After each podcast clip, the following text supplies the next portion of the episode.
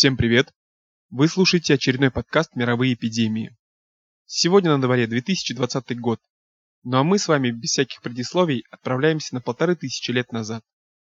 В 541 году нашей эры случилась первая зарегистрированная мировая эпидемия бубонной чумы. Возникла она во время правления Юстиниана I и охватила всю территорию цивилизованного мира. Первые случаи заражения были зафиксированы в египетском городе Пелусия, сейчас этого города уже не существует.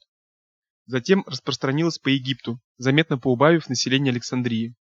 Как же попала бубонная чума в Римскую империю? Все началось в 535 году. Аномально холодная зима вызвала неурожай. Продовольствия стало не хватать, и по всему Средиземноморью начал свирепствовать голод. Люди недоедали, что впоследствии тоже стало причиной быстрого распространения болезни, так как известно, что ослабленный организм больше подвержен заболеваниям. Для того, чтобы обеспечить население едой, со всех концов империи в Константинополь устремились корабли с зерном. А там, где зерно, там и крысы. К слову говоря, бубонную чуму переносили не только крысы, но и их блохи. Возбудитель проникает через кожу при укусе. Яркие описания болезни зафиксировали историки Прокопий Кисарийский и Евагрий Схоластик. Язва эта обнаруживалась различными болезнями. У некоторых она начиналась с головы, причем глаза наливались кровью, лицо опухало. Потом переходила к горлу и, охватив его, лишала человека жизни.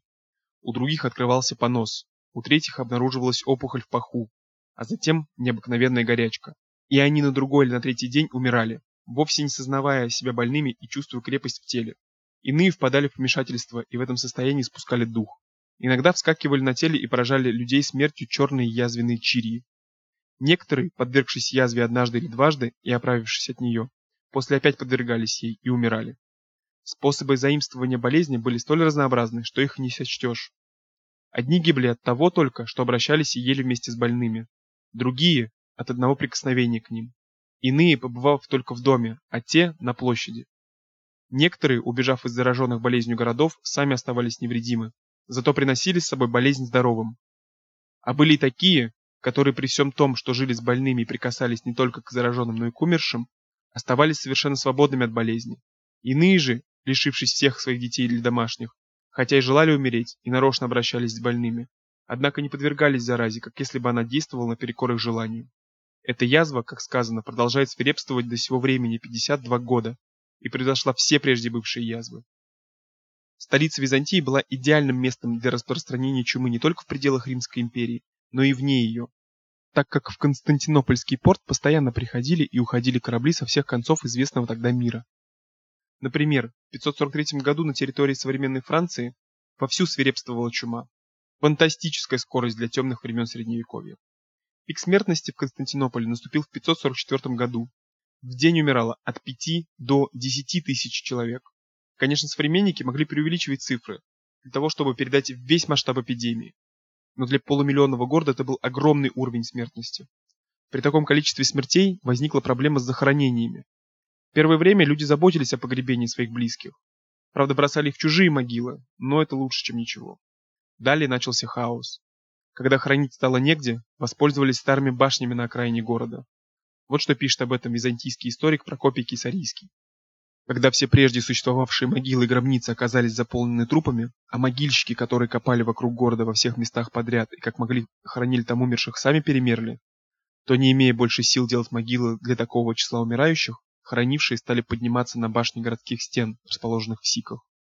Подняв крыши башен, они в беспорядке бросали туда трупы, наваливая их как попало, и, наполнив башни, можно сказать, доверху этими мертвецами, вновь покрывали их крышами. Из-за этого по городу распространилось зловоние, еще сильнее заставившее страдать жителей, особенно если начинал дуть ветер, несший оттуда этот запах в город. Город опустел. Торговля прекратилась. Ремесленные мастерские закрылись. Пришел голод. Пандемия чумы быстро распространялась. Медицина тех лет была бессильна. Прижигали или вырезали чумные бубоны, заставляли спать поочередно на правом и левом боках. Давали фантастические настойки, в состав которых иногда входили мелко нарубленные змеи. Единственное, что на тот момент могло ограничить развитие эпидемии, так это карантин. Но тогда он не применялся. Из далеких районов Византийской империи и ее столицы чума добралась до Южной Германии, Испании, Ирландии, Англии, Месопотамии и Персии. Сам римский папа, молившийся об отступлении бича Божьего, стал его жертвой во время новой волны заболеваний в конце VI века. Болел и сам император Юстиниан, но он выздоровел. Пандемия уничтожила по разным оценкам от 33 до 60% населения. По мнению большинства ученых, Юстинианова чума – это жирная черта, подводящая итог античного мира. Болезнь едва не уничтожила Восточную Римскую империю и, безусловно, отразилась на жизнеспособности государства. Потому что в начале VII века восточные провинции Византии стали легкой добычей вначале персов, затем арабов. Однако последствия в Западной и Восточной Европе, в те времена куда менее населенных регионов, чем Средиземноморье, были существенно ниже. Чума опустошала Европу более 200 лет, между 541 и примерно 767 годом, накатываясь 20 последовательными волнами с интервалом в 9-13 лет. Пути распространения болезни были главным образом связаны с морскими и сухопутными торговыми маршрутами, миграциями населения или военными походами.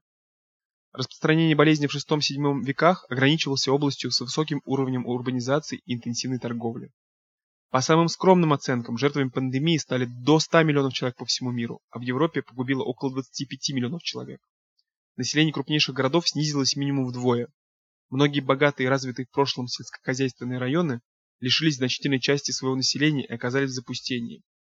Таким образом, чума стала одной из главных причин упадка и гибели античной городской цивилизации, и без того уже сильно ослабленной войной и экономическими неурядицами предшествующего времени. В 2014 году ученым удалось подтвердить, что возбудителем смертельной болезни являлась бактерия чумы. Исследователи взяли ее из останков жертв эпидемии, найденных при раскопках раннесредневекового кладбища в Ашхайме близ Мюнхена. Та же бактерия являлась возбудителем эпидемии черной смерти, выкосившей население континента в XIV веке. Обе бактерии имели азиатское происхождение, однако относились к разным штаммам. Как мы узнали из предыдущих выпусков, вирусы оказали большое влияние на мировые изменения.